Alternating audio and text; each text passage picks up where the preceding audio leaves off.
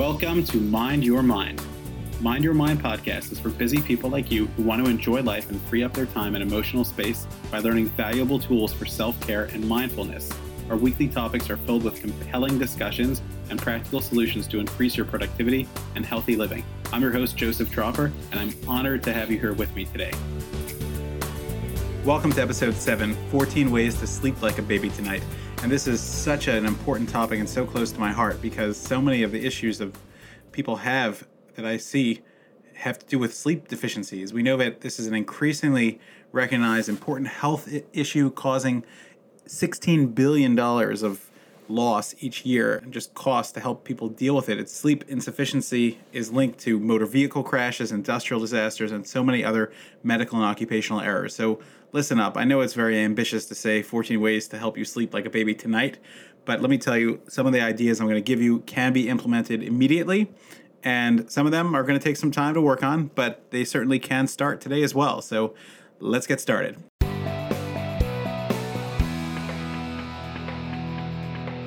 First, we'll just start with the facts. One of my favorite studies is one that was carried out a few years ago where they took many subjects and kept them up for 24 hours straight.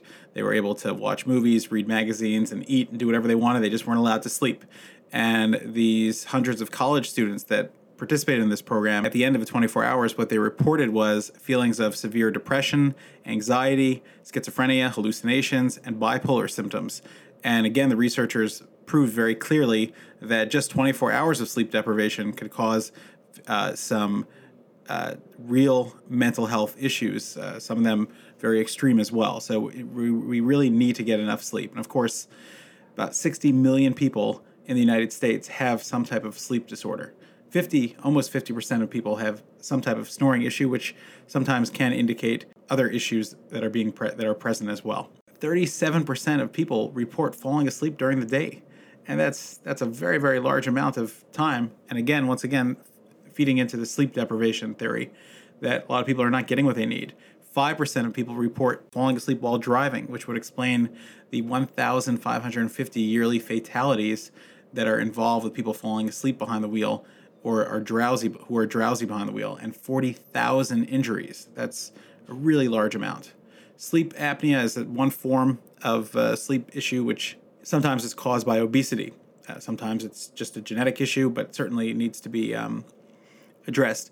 40% of all adults have some type of sleep deprivation, meaning they're not getting the right amount of sleep that they need.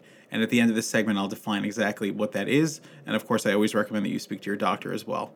We know that, again, studies show that it's pretty morbid, but 100,000 deaths occur each year in hospitals due to medical errors. And sleep deprivation is one of the top three in all studies, one of the top uh, three most significant contributions to these errors, unfortunately. Insomnia, the inability to sleep at night, is something that about one in three people uh, suffer from. We have sleep apnea as another form, narcolepsy, restless leg syndrome. These are all real issues that are there. What about kids?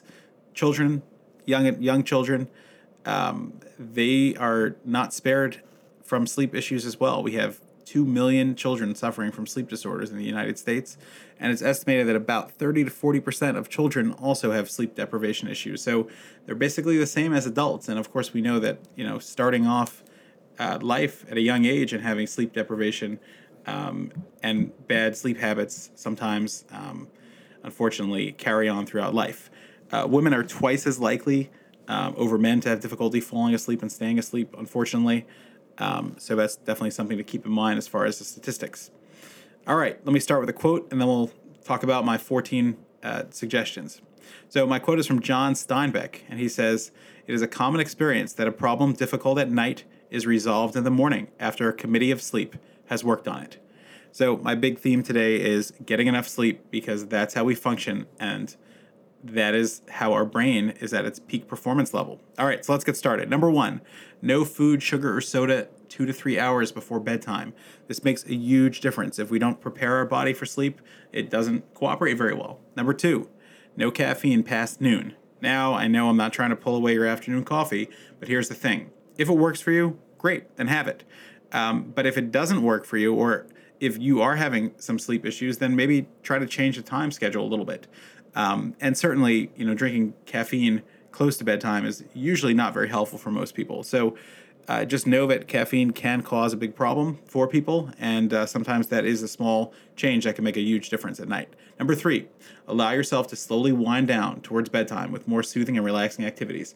This is so important. You know, just like the sun sets very slowly, so our circadian rhythm is set that way that that creates a full environment for us. So if we just go from you know violent movies or video games or screen time, it's very hard to unwind. We know this is especially true with kids, but it's also true for adults as well.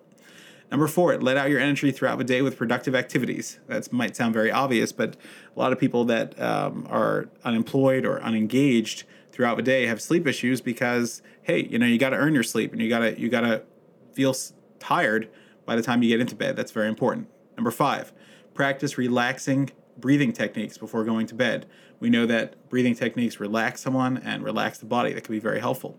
Number six, very specific charge here. No smartphone usage one to two hours before bedtime. And again, if you're an adult and you're thinking you're not going to tell me to put down my phone, well, I'm not going to tell you anything, but I could recommend that if you are having sleep issues and you are using your phone till the last minute, that certainly a lot of studies link that uh, with sleep issues. So give it a try for a week or even a month. Number seven, create a peaceful environment um, for yourself one hour before bedtime without fighting or without being riled up. So again, you know, listening to music, part of that good technique part of that good nighttime routine that really gets us uh, in the mode of sleeping. Number eight, if you can't fall asleep after 20 minutes, get out of bed, drink some milk or water, write a little, and then try again. And that is something that we just kind of get stuck in this mentality and start panicking, but we could get ourselves out of there. Um, and the writing a little could be about your problems, what's on your mind, or it could be uh, just general, anything, but it, it's good to just change it up a little bit. Number nine, count to 100 while imagining yourself in a, in a relaxing place and count down. Don't count sheep.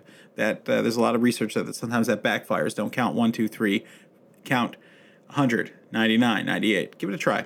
Number 10, make sure you are comfortable with the temperature in your room. Again, most many people report that they like it a little cool, and that can make a difference as well.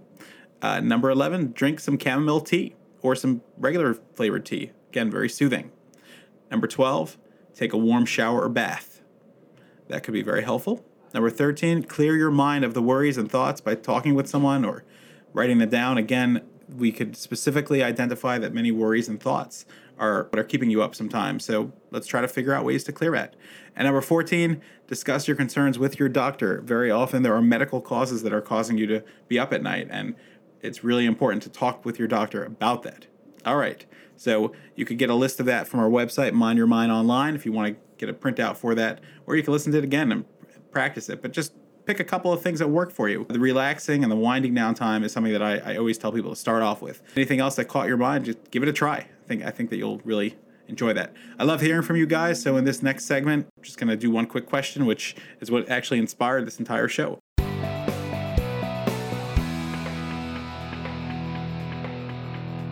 That's Mark in Seattle said, Hey Joe, thanks for the great show. How much sleep do I need? All right, Mark, great question. So it really just depends on your age. And again, I always recommend that you speak to your doctor about exact ideas. Uh, so for infants, four to 12 months old, they need about 12 to 16 hours a day. So a lot of napping there, sometimes intermittently, unfortunately. Uh, for children one to two, they need about 11 to 14 hours. And again, if you let the kids sleep, that you know their body will adjust, whether it's 11 or 14, but somewhere in that range. Kids three to five need about 10 to 13 hours. So that's really important for you to know that and children 6 to 12 need about 9 to 12 hours. So, again, if you're having kids with behavioral issues or mood issues or anxiety issues, it very well could be a sleep issue at play. Adults need about 7 to 9 hours. There's no rule of thumb except just, you know, practice it and see what it does for you.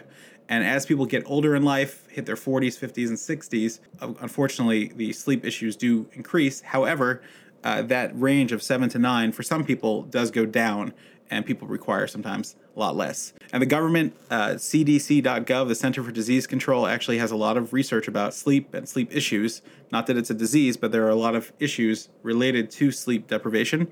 Um, you can check that out. There are other resources as well. Mind Your Mind Online. So check us out. Thanks so much for listening. I hope that whenever you do go to sleep, whether it's soon or whether it's this evening, that you have a wonderful and peaceful sleep that is rejuvenating and restful. Take care. Thanks for joining us. Don't forget to mind your mind. For more practical ideas and to make sure you never miss an episode, visit us at mindyourmindonline.com.